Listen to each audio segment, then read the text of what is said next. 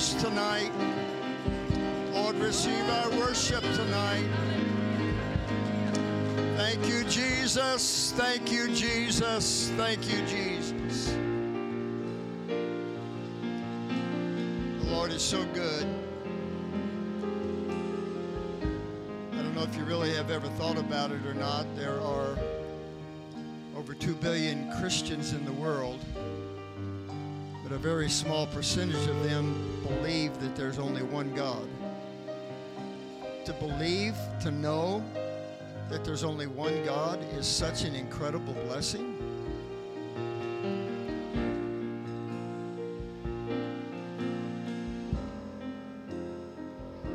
If God ever revealed that to you, cherish it, love it,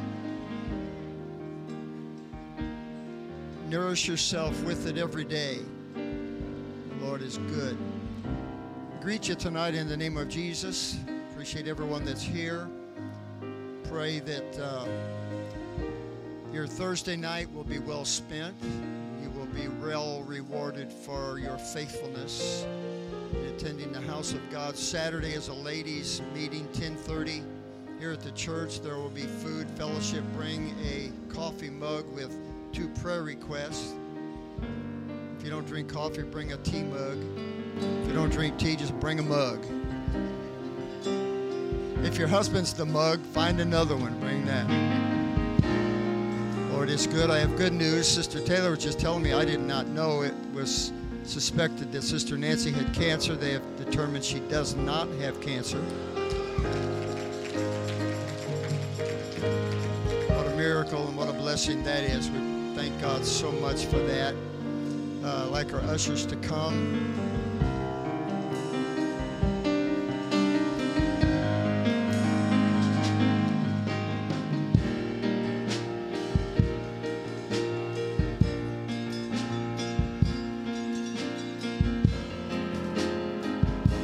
a lot of needs tonight.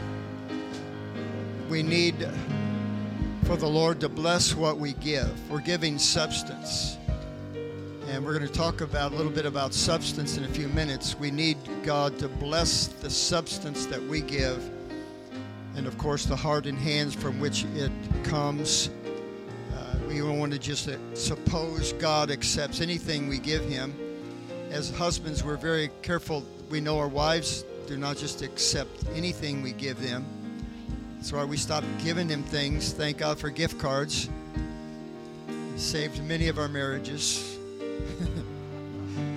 so let's pray together right now. Jesus, we love you. We thank you for the privilege of being in the house of God tonight. Thank you for the opportunity to give. You have blessed us with the ability to give, and now we do so. We ask you to bless what we present to you in this offering. Touch every heart, mind, soul. Touch the sick in Jesus' name. Everybody said amen. Night, night and day, let incense arise.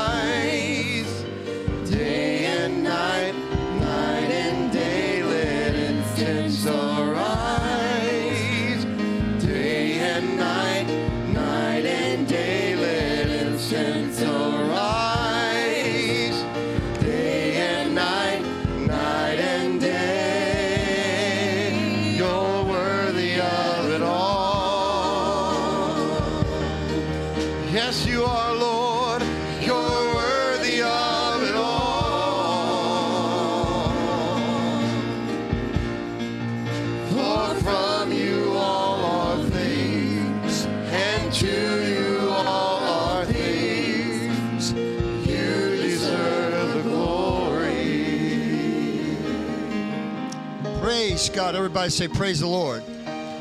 Amen.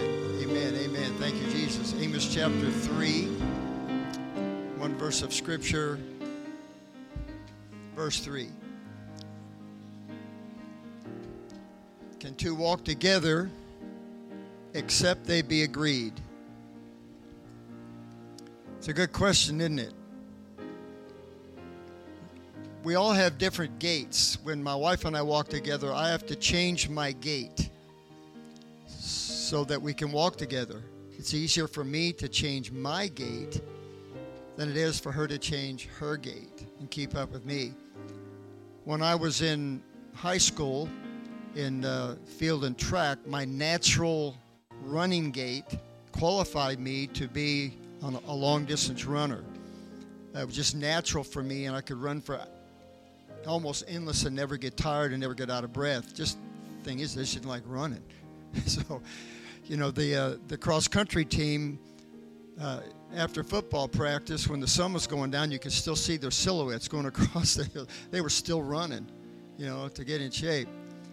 So the, the gait and the cadence is very, very, very, very important. And uh, so Amos proposed us a question Can two walk together? I suppose we could say, Could two run together? Uh, except they be agreed. And obviously the answer is no, but there's more to the story than meets the eye, so you may be seated. We taught two messages uh, not long ago on the rhythm of agreement, and it seemed to resonate, pardon the pun, so well with those who were present that several people have asked me if we were going to speak on this again. And uh, I actually planned on uh, talking to you about the rhythm of agreement last Thursday, um, but the Holy Ghost would not let me, instead, directed me to speak about birthing a ministry. Tonight, we're going to go a little bit deeper into the aspect of agreement. Uh, and our approach is going to be a little less cerebral than it was in lesson one and two, or message one and two. But I have to reiterate some things so that we are abreast of the direction that we're going in, such as in part one, we said the importance of agreement and what agreement produces in and through the body of Christ is indisputable. Some of you recall a number of years ago when Brother Tekla was the director of the Apostolic Church in Ethiopia, he said what brought revival there to where 50, 60, 70,000 people were receiving the Holy Ghost at a setting in one service, uh, he said was they prayed endlessly for unity. So the benefit of unity and agreement uh, to the work of God is absolutely indisputable. Divine agreement is more than mere consensus, uh, and it far exceeds the consent of a majority. Establishing the divine rhythm of agreement within the body of Christ is vital. It is absolutely essential to the function, to the message, and to the mission of the apostolic church. If we could somehow discover the divine rhythm of agreement, there would be an explosion in this church. No, I'm going to say there will be an explosion in this church when we discover the divine rhythm of agreement. It would be equivalent to the power that is uh, uh, released when a rocket explodes off of the launch pad and the power of those engines propelling that rocket through the thick atmosphere and all the way into uh, orbit. What it would do for our church would be nothing less than phenomenal if we could find the rhythm of agreement. I've always been infatuated with percussion instruments. Uh, when I was in high school and would go to school dances and things, I would just sit there and watch the drummer. I had uh, three friends; they had, they had their own band. Uh, I knew the lead singer, guitar player, the drummer, and I used to watch the, the drummer. It just fascinates me. Rhythm fascinates me. I've never been to one of those things where the Blue Man Group does their thing, but that stuff just fascinates me because I love percussion. I watched the percussionist at camp, the guy that's up there on, you know, I just love watching that guy and admire what he is able to do. And Sister Ashley, what you're able to do on both sets of drums and stuff, it is a fascinating thing. So, the rhythm of agreement is a, such a powerful thing that it would release God in our church to do things that are beyond our imagination. In its absence, however, it takes all of our energy just to survive. in the absence of that rhythm, of that divine essence of unity and agreement, uh, our spiritual vitality is depleted, and, and as we just try to sustain what we have. In the absence of the divine rhythm of agreement, our focus centers more on maintenance instead of growth and more on existing instead of thriving. 1 Corinthians chapter 1 in the 10th verse, he says, Now I beseech you, brethren, by the name of our Lord Jesus Christ, that ye all speak the same thing, and that there be no divisions among you, but that ye be perfectly joined together in the same mind and in the same judgment. What I call this is the trifecta of agreement. Talk about being in rhythm. Talk about a cadence of agreement. Talk about uh, what God can perform when God's people will get together. This is the trifecta of agreement that we would all speak the same thing. If that was the only thing that Paul said there, we would have uh, a challenge before us. Oh, come on, church. Don't leave me hanging up here tonight. We can't agree on the color of the walls in the sanctuary, much less all speak the same thing. I want you to understand what the rhythm of agreement is. This is not just me having my way or you having your way, it's God having His way. And so that we would all speak the same thing, not only when we're together. See, we'll agree on things when we're together, but when we're not together, we, we have our own opinion about things. But when those opinions merge and we all speak the same thing, that's the divine rhythm of agreement. But Paul didn't stop there. He said that there would be no divisions among you. And he didn't even stop there. He said that ye would be perfectly perfectly joined together in the same mind and in the same judgment. It should be noted here that he wrote this uh, of, to all churches. It was the Corinthian church. If he'd had written this to the to the uh, church in Ephesus or the church in Philippi or Galatia or anywhere else, but to, to the church in Corinth, you got to be kidding me. Because the church in Corinth was a mess. It was a virtual mess. It was in disarray. There were four different factions that were vying for power and position within that church. Some said, We're of Paul. Some said, We're of Cephas. I'm of Apollos, and so on. There were factions and there was division. There were schisms that were operating and exerting themselves in that church. The whole body of the Corinthian church was perforated by contention and, and by division. And yet Paul wrote that to them. If Paul thought and believed that it's possible for them to attain that, if it's possible for Corinth to attain this, then it's within our reach as well and it's possible for us to attain it as well. I know it's a rather ambitious goal, but if Paul believed it for them, we ought to believe that it's possible for us to attain the same thing. And so it goes without saying that every apostolic congregation should at least desire and pursue the same level of unity and agreement. So that's that's that really is uh, defies defies reason. I know it does. It's supernatural. Ladies and gentlemen, it is supernatural. It is much about the miraculous as it is people getting healed, the lame walking, the blind seeing, people receiving the Holy Ghost. I'm talking about something that is supernatural. It's an essence of the Spirit of God, and yet God can perform it among His people. I think it's important to explain at this point why we chose our text because I think it lays out uh, a very important ingredient uh, for us to consider in our subject tonight. Amos chapter 3, I'm going to read verses 1 and 2 now. Hear this word that the Lord has spoken against you, O children of Israel, against the whole family which I brought up from the land of Egypt, saying, You only have I known of all the families of the earth, therefore I will punish you for all your iniquities. And then here is this verse that's quoted so often can two walk together except they be agreed. And we have used this verse as I'm using it tonight out of context, but I want to put it in its proper place and proper context tonight and yet show you how it applies in what we're speaking to you about here tonight. Amos was not addressing, rather, uh, two Jewish people could walk together except they be agreed.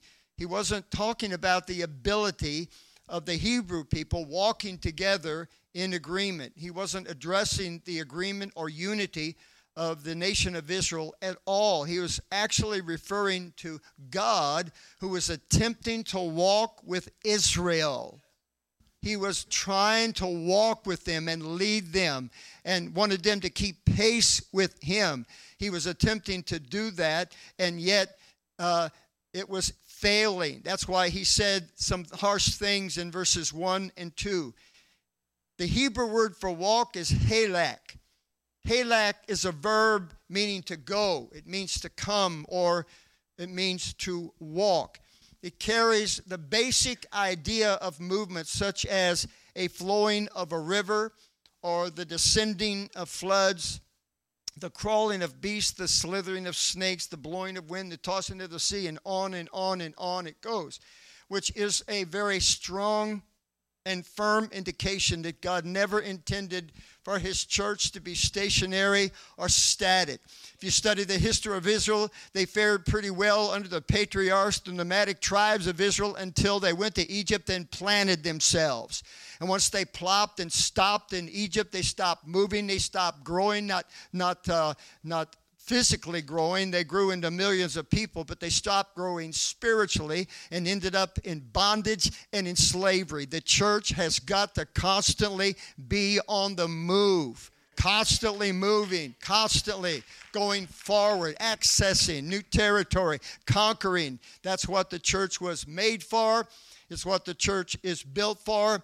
It's what God in church the, intends for the church to do, invading and taking new territory, invading and taking souls and, and winning uh, back that which has been lost. I think that we would all agree that God never intended for us to just sit around and do nothing. We used to sing the song years ago, Hold the fort, for I am coming. Yeah, it, was, it was a bad song, but I always reversed it. I always reversed it as if I am coming, hold the fort because I am coming. That's the way I was saying that song. But it was meant to be hold the fort because God is coming. Hold on now, God's going to come and save us. No, we're not. We're not in a fort. We're not walled up here. We're not going to shut the doors and, and, and pull down the shutters and the blinds and kind of hold out until Jesus comes. Now, God never built us for that. He built us for war. He built us for prayer. He built us for evangelism. He built us to tread on serpents and scorpions. He made us for greater things, for more powerful things. Amen. But you can't do it by yourself. We can't do it alone. We need the body of Christ with us. And we can do anything. We can do anything. So I, I, I could elaborate on this more, but I want to go in a little bit different direction but the fact of the matter is that we are unable to walk together among ourselves. How will we ever walk together with God? I know a walk with God is an individual and a personal thing. You all have your individual walks with God. But when the body of Christ is together, perfectly joined together, God has a purpose for us operating and acting together in the work of God. We'll talk about that in, in a few minutes. In the 15th chapter of 1 Corinthians, Paul wrote to them about the resurrection. There was still a lot of uh, misconceptions about the resurrection. There were uh, probably Sadducees that had come into the kingdom of God, so there was a group of, of people who had, uh, had repented, been baptized in Jesus' name, received the Holy Ghost, and still contended with the fact that they believed there was no resurrection. How can you believe that Jesus rose from the dead, but not believing. I don't know. Who knows? But they did. So Paul had to address that and clarify uh, the truth about the resurrection. So he wrote the 15th chapter of Corinthians, one of the chapters anyway, to address this very important issue.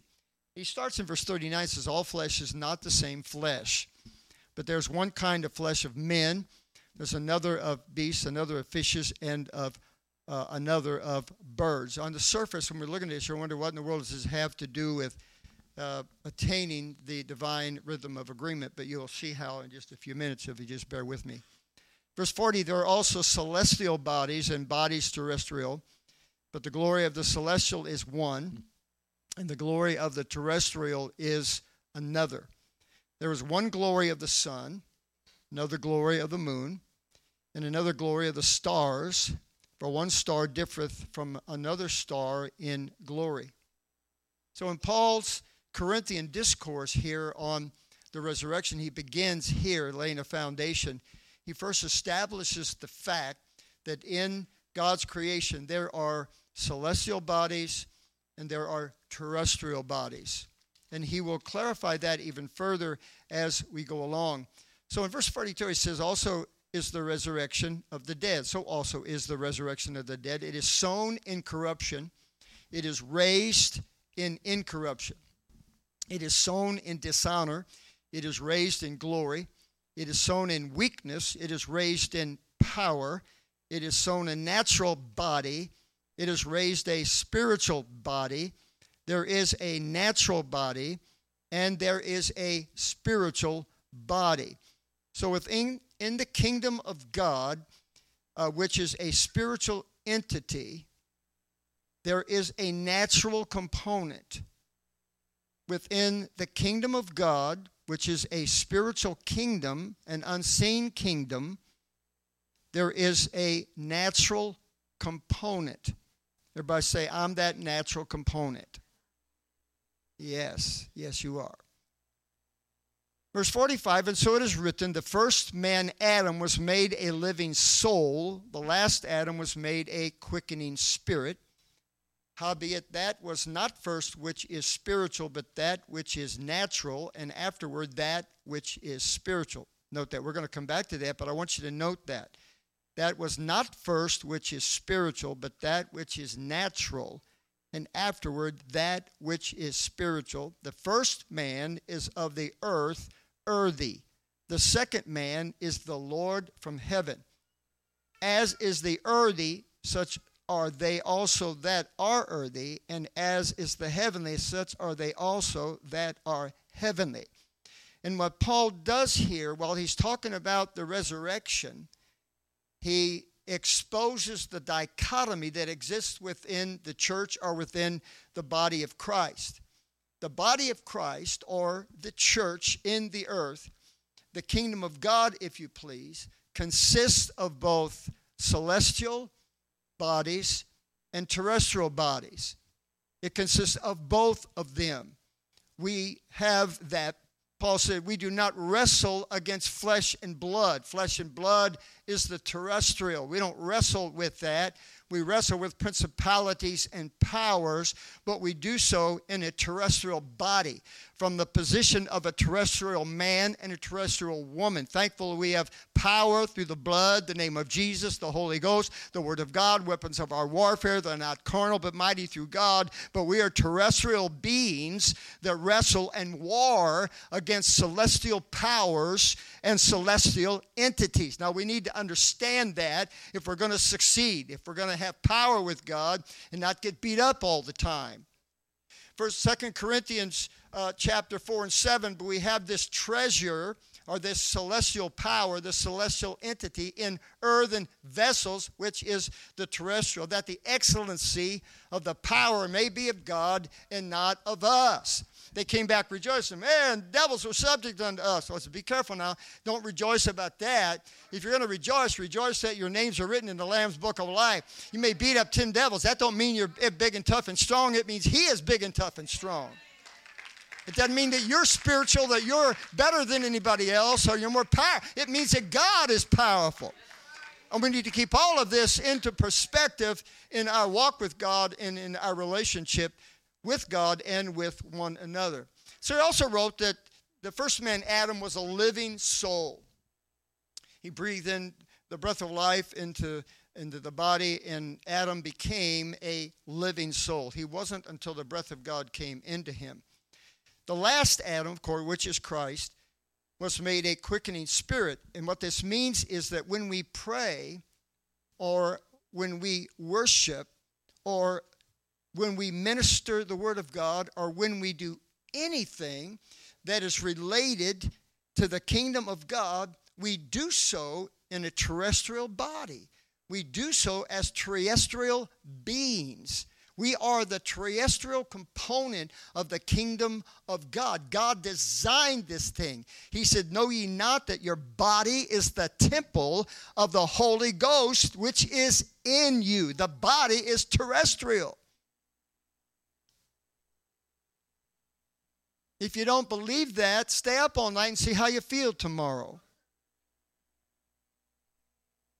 So, the objective here is to connect as terrestrial beings, as a terrestrial entity in the kingdom of God. We have to somehow connect with the celestial or with the Spirit of God.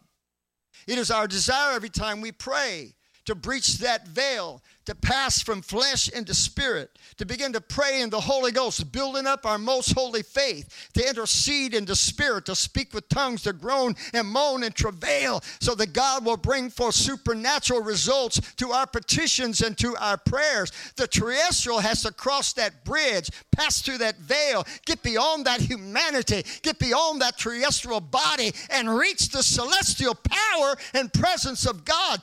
That is what prayer and worship does. I hope, I, I believe they do, but uh, the worship team, you understand the pressure that is on you to lead the people of God from the terrestrial atmosphere into the celestial atmosphere. Lead us out of the natural into the supernatural. What a challenge that that is. A song isn't enough. Music is not enough for that. There's no song written that can that can magically transport us from the terrestrial to the celestial, but the it can happen, but not sometimes by the means that we think it will.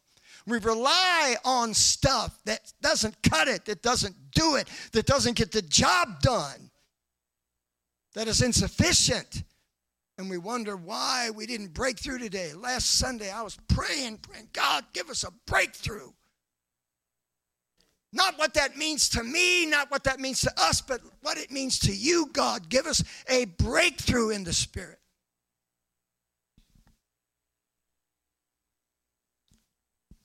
And so, prayer, worship, uh, ministering the Word of God, performing anything uh, that is spiritually related comes with its own set of challenges. Uh, it, it's inappropriate for me to come to the pulpit and hope that I pray through while I'm speaking to you. Yeah.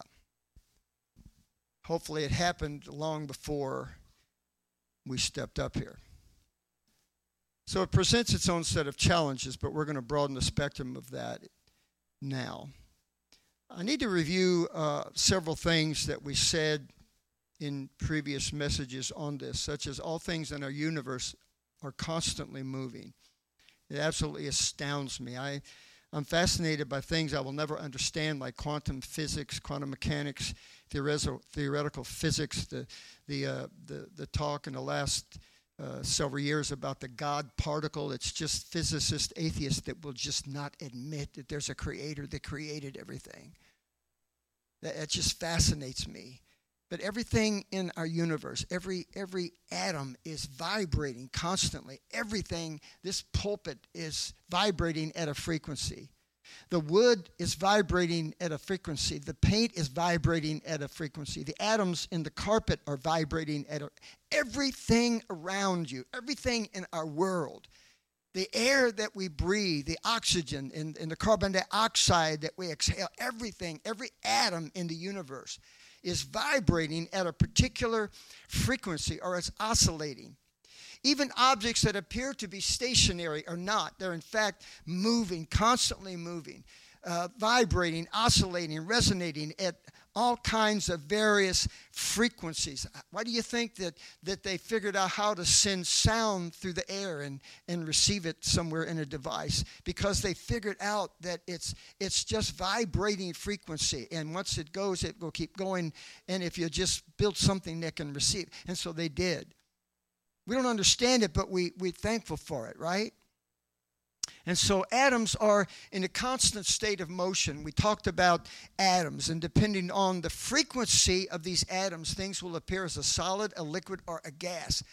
What, what's the difference between a solid, a liquid, or a gas? The difference is the frequency at which these atoms are vibrating, determines what they are to us solid, liquid, or gas.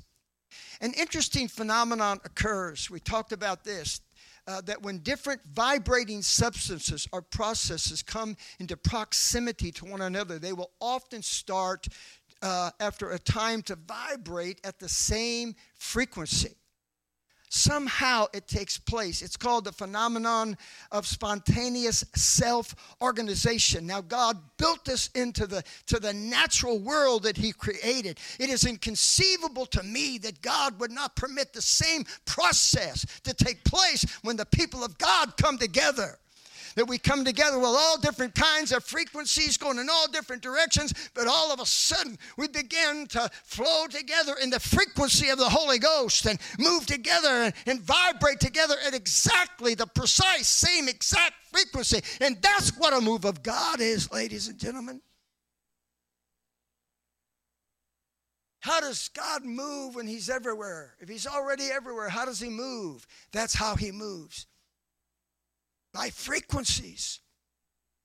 If you ever felt the anointing of the Spirit on you, it's you changing your frequency to align with His frequency. Ooh, ha ha ha. Hallelujah when you're in prayer or worship and you begin to feel that anointing, you begin to feel that shift in your spirit, moving from one realm into another. You know what's happening? You're changing the frequency of self into the frequency of God. You're beginning to vibrate at the same cadence and frequency of the Holy Ghost, and it is awesome. There's nothing like that in your entire life. And so, this natural singularity and the means with which it is attained, I believe, will help us to better grasp the spiritual concept uh, of being in one mind and one accord. And I, I, I, don't know if I said this to you before or not, but the uh, disciples in the upper room attained the state of one mind and one accord before they received the Holy Ghost. It wasn't just the Holy Ghost in them, and then they were in one mind. No, they achieved that before the Holy Ghost was poured out in that upper room. And this natural singularity can exist among us every time that we're gathered together if we will begin to understand the process through which it takes place. It's not about me getting my way or having my way. It's not about you having your way. It's not about three uh, being the majority and, and, and, and raise a hand. No, it's about God having his way. When two or more worshipers come together into proximity to one another as they worship, they should begin to resonate at the same frequency. Now, let me just mention that uh, it's not easy, it's not automatic. We all have different preferences for the songs we like the best. And so, if it's not a song that we prefer, we are not as spiritually aggressive. Yeah, go ahead, go ahead and admit it because it's true. So we're not all on board. Leslie doesn't let me choose the songs.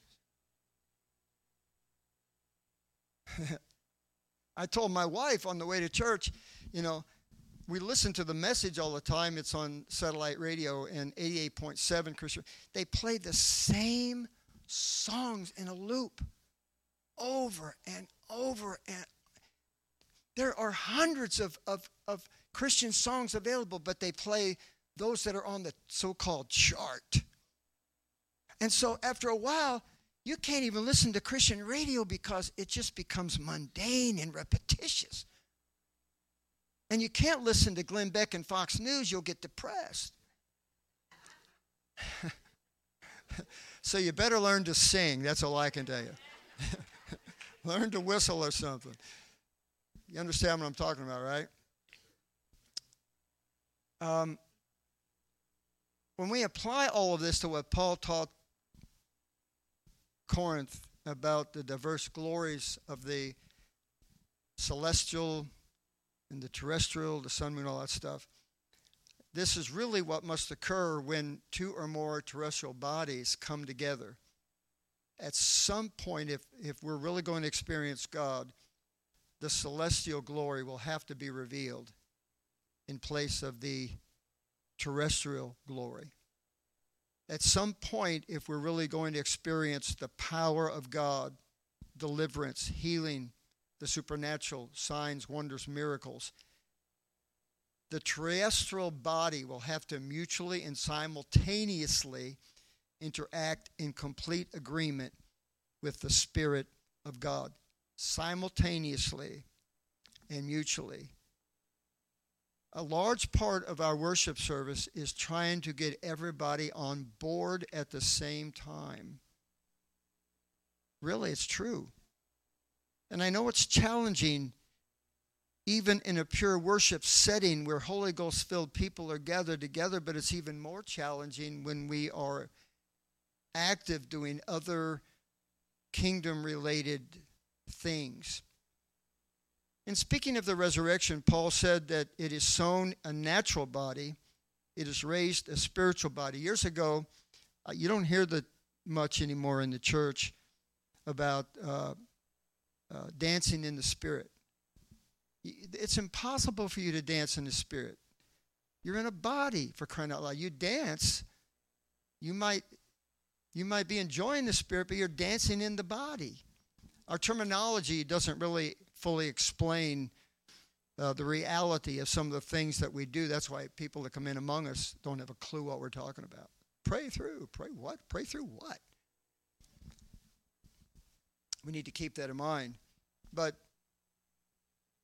it's sown a natural body, it's raised a spiritual body. You clap with terrestrial hands, you dance with terrestrial feet, you sing with a terrestrial mouth, you make a terrestrial sound, you lift terrestrial hands, but we're hoping that God will intercept this and there'll be a transformation that will take place. So, to understand how this applies to the rhythm of agreement, we have to defer to what Paul said next. And he said that was not first which is spiritual, but that which is natural, and afterward that which is spiritual. We, we, we dress our natural bodies, we drive natural cars, we walk on natural feet, we walk in a natural building, and at some point we want to stop with all this natural stuff and we want God to intervene. But something has to take place in order for God to do that. Something has to happen in order for God to manifest his celestial presence and power. The terrestrial has to get out of the way and be removed so that God can manifest his presence and his power. And I'm only speaking in a church or worship setting now. Everything begins in the natural and then proceeds to the spiritual. Everything begins in the natural and proceeds to the spiritual. Has anybody here ever been to a professional football game? I'm trying to think if I have. I, I, I don't think I ever have, so I better put my hand down. Been to a baseball game, been to a hockey game. That was a big mistake. They're fighting everywhere. I mean, they were fighting everywhere on the way out to the. Um, but you you go and sit down, you get your popcorn, your coke, your hot dog, and and you get ready for the game. Those players were there two hours before you ever got there. They were there for hours before you ever arrived. You see them out on the ice or out on the field or whatever. Um, they were there a long time before you ever before you ever drove in the parking lot. Because they want to they want to function as a team. They want to win the game. You know, church starts at 11 o'clock, but God's Spirit It's not going to, it's, you know, God doing, well, it's 11 o'clock. I guess I'm going to start moving now. Well, it's 11 o'clock. I'll start breathing on the church right now. It starts early in the morning. Come on, if we want to move with God, it starts early in the morning. If we want to just have church, it starts at 11 o'clock. But if you want to move of God, if you want to see people saved and healed and set free and delivered, it starts early in the morning. You walk in the door, you don't walk in the door in the flesh, you already got that out of the way. You already dealt with that. Come on, are we apostolic or not? Do we really want what we say we want or don't we? We want God to be on our schedule. I'm sorry, He just isn't. He just refuses. And so, the process through which all this takes place is described by Paul. He says, We sow in corruption. We sow in corruption. You know, I, I can't tell you, because I'd have to lie if I did, that every time I go to prayer, I just, ah, I go right in the Spirit, speaking in tongues, I'm blasting in the Holy Ghost. Three hours later, whew, thank you, Lord, that was nice. The Word of God talks about laboring in prayer. The natural has to approach God reverently, cautiously, prayerfully, thankfully, worshipfully, and break through things and, and tear down walls. And sometimes it, it takes a while to get there, and some days you don't even ever get there. You, what I, you see what I'm talking about? We sow in corruption. Paul's teaching us about the resurrection, but it's a reality of, of spiritual life. We sow a lot of things in corruption, this corruptible body, sweat and laboring, stomach hurting. We sow a lot of that, but we're going to reap in incorruption. We're going to reap things in the spirit. He said, We sow in dishonor, but we experience his glory. We sow in what? Weakness but we experience his power. We sow a natural body, and then God must convert and transform it into a spiritual experience or into the supernatural. not only does this not occur without God, it's not, it does not occur through ceremony, it does not occur through ritualism. Not only does this not occur without God, it also cannot occur when there are competing frequencies in the body. If you want to know what I'm talking about, when you go home or in your car, turn your FM radio in between frequencies and listen to that on the way home. And I wonder if that's not what God hears sometimes from us. Competing frequencies, vying for position, my way or the highway. Yeah, you know what I'm talking about. I wanted to be done by now, but I'm, I'm not, so we'll just keep going.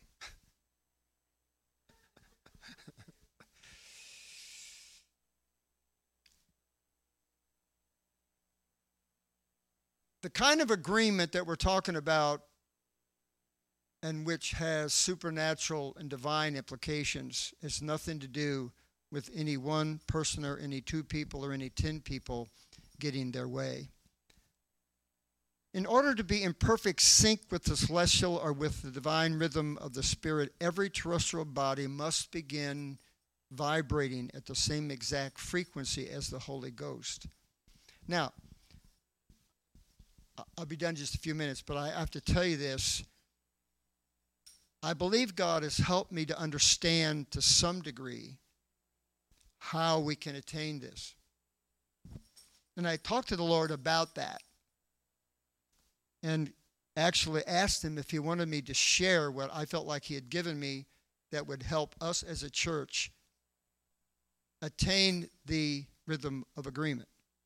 And the Lord told me frankly, no. I'm not sure why, I have an idea, but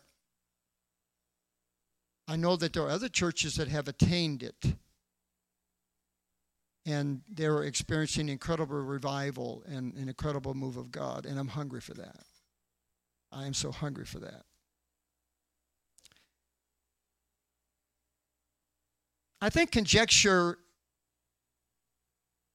perhaps within our natural minds and thinking, may apply this solely to corporate worship or to corporate prayer, and you may be thinking that's all I'm referring to, that when we're having church, when we're in a prayer meeting or any kind of a gathering. But it applies to other functions of the kingdom as well. There are at least three different venues or different dimensions of operation within the body of Christ.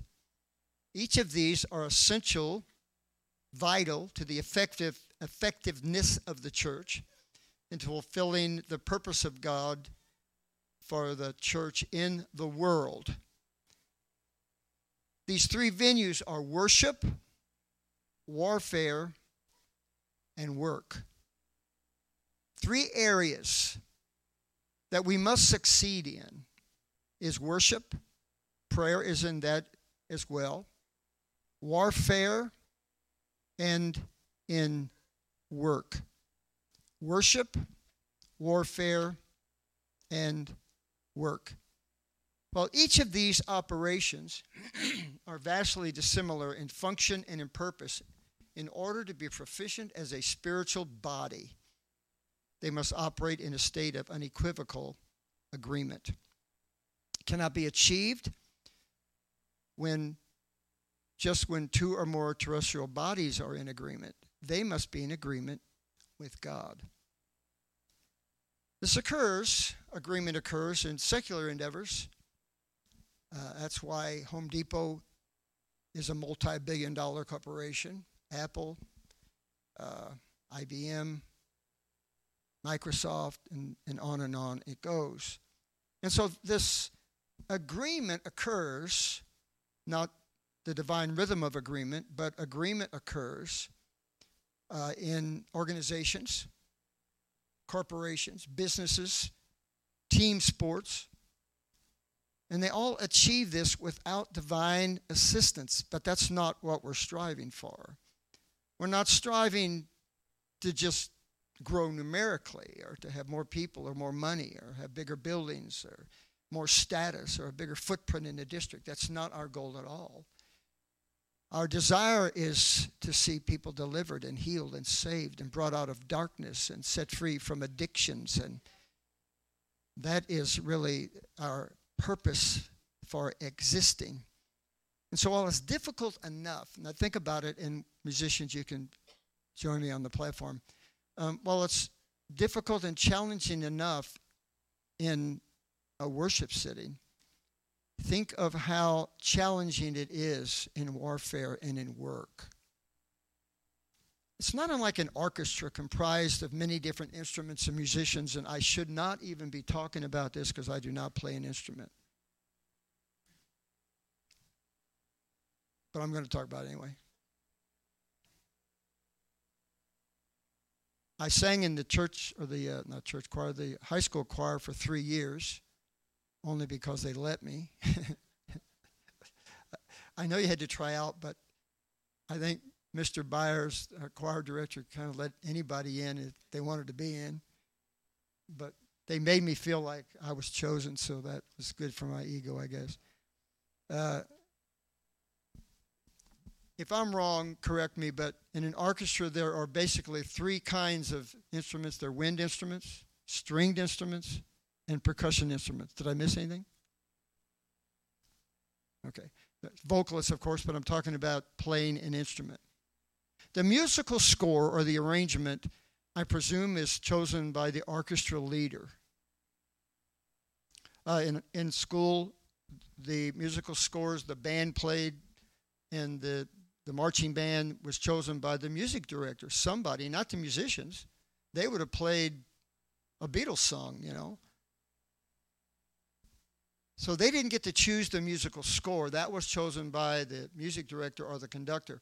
Copies of this musical score were handed out to each musician, and it was their responsibility to go practice this musical score and to learn it on their instrument, their part in the score, so that they could, they could play it perfectly. That was their job to practice that. I remember uh, uh, I delivered food to schools years, some years later, and I went to my high school, made a delivery, and I was standing there waiting at the desk at the warehouse, and I noticed there was a tablet of things on the counter, and it had picture of a girl, and it was a girl that I went to high school with. Her name was Nancy Bracken. It's funny, I re- remember her name to this day. And the reason it was important to me, it caught me because I walked by the music room one day and I heard this girl on a violin or one of those instruments, and she was reading the music now, reading the music, going. I stopped in awe. I was in awe of this girl. She could play that, much less read it and play it from. Well, on the on the pad, it was information about how she had went on to play in the the Boston uh, Symphony Orchestra, which didn't surprise me at all because she was that good when she was 16 years old. But they had to learn this. Now, it wasn't enough just to learn their part and to, to play it perfectly, but uh, uh, they had to play it together. Now, playing it in a room by yourself is one thing. Playing it in sync and, and, and with other, let's say, a hundred other musicians at the same time is a completely different story. Now, also, what came to me is that in an orchestra, there are there are a myriad of personalities and a spectrum of, of human human different uh, uh, ideologies or so forth. And yet, when they come together to play their instruments, none of that comes into play. You know, in this room, there are Ford guys, Chevy guys, and Dodge guys, but we can worship in the same room. Right? There's some people in here that actually root for the Ohio Bucks. Buck, what are they, Buckeyes? Who can figure, right? God loves everybody. My point is, it, the orchestra really typifies us. We all, we all play a role. We all have a role to play. Now, uh, what I hope for is that, that you will practice that role in the spirit every day so that when you walk in here in church, you're not trying to figure out what you're supposed to do. You have already got that down. You're just going to come in here and flow with the orchestra in the spirit. Would you stand with me? It wasn't uh, wasn't the privilege of any of the musicians to deviate from the score that was handed them. If you recall, some of you that were here, I mentioned that uh, if you, let's just use our worship team tonight, they won't mind. If one of them hit a sour note. Let's say Sister Pearl did it. It was Sister Pearl did it. Sister Ashley doesn't worry, worry about notes. Sister Pearl hit a sour note. You, she might have, I don't know. But none of you noticed, right? But if Ashley gets off beat, everything is messed up. That's right. It's on you. if if if you miss a note singing, you can pick up and keep on going. But if you get off beat, everything's a mess from then on. It, you, you can't recover from that. See, that's what I'm talking about. Sometimes you'll know what I'm ta- you know I'm saying truth. Sometimes we're trying to catch up with the Holy Ghost. We're trying to we're trying to find that we got off cadence somewhere and we're trying to find that get back in the proper tempo with the Holy Ghost. And sometimes we don't do it. Sometimes we don't we don't get there, but that's our desire, right? To constantly be in cadence with the Holy Ghost. So it's not about you blending to me or me blending to you. We have a master conductor. And it's up to us to follow that conductor. It's more important that the worship team and the worship leader can follow that conductor. But then we have to we have to follow as well. And that's what that's what the rhythm of agreement is all about every service, hear me when I tell you, every service, there is a divine cadence for that service. A divine cadence for that service. And I tell preachers that, that before you come to the pulpit during worship, you need to be feeling out the Spirit of God and determine what that cadence is because that's the cadence that you're going to speak with. Because if you get ahead of the Holy Ghost or you get behind the Holy Ghost, you're going to do what Brother Kilgore said he did once in a while. You're going to preach a watermelon. You have to be in cadence with the Spirit of God. Follow the leading of our worship team. That's the best we can do. Lord bless you tonight. Let's worship before we leave. Thank you, Jesus. We love you, Lord. Come on, let's do it together. Let's do it Thank together. You, Jesus. Let's everyone do it together. Thank you, Lord. My God is awesome.